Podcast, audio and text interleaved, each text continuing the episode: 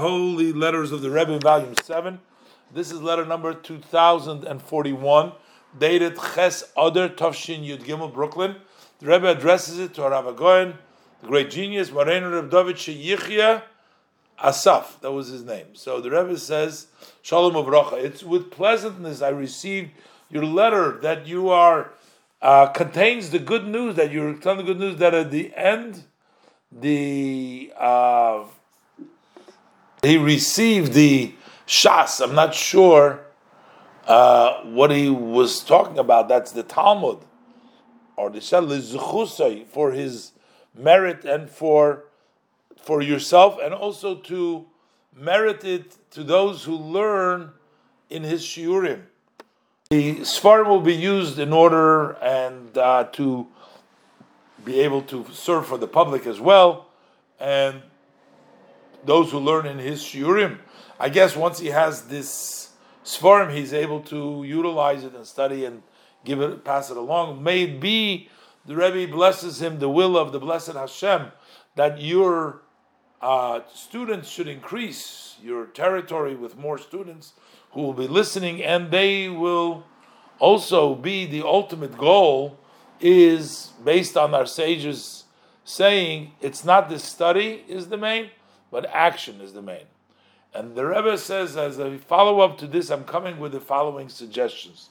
I've already said in many times, and thank God this has been successful, to institute in every place when you learn a public shiur at least a few minutes to discuss the laws that are common which apply to actual life day to day. And maybe uh, it's proper to take from the Sefer Derech HaChaim, the author of Chavos Daas.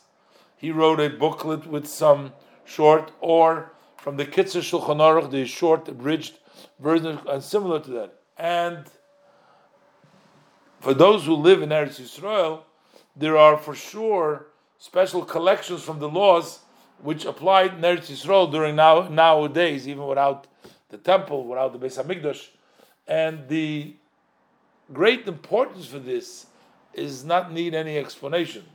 And in the end of the day, this is what a person is to fear God and to keep the mitzvahs. And the Rebbe blesses him with success for good influence in his community and his surrounding. So the Rebbe thanks him for giving him the news that he got the Shas and he's able to uh, share it with the students. And the Rebbe blesses him to increase the students, The Rebbe suggested to always at the end of the year also to use a few minutes to go over practical law so that people know how to do that. Being in Eretz Yisrael, the Rebbe said to him he was in Haifa, so the Rebbe asks him also to uh, try to uh, talk, find a collection. The Rebbe suggests some Sforim, Aruch, the the the Chaim, or Rebbe suggests to also find collections that for laws that apply to Eretz Yisrael.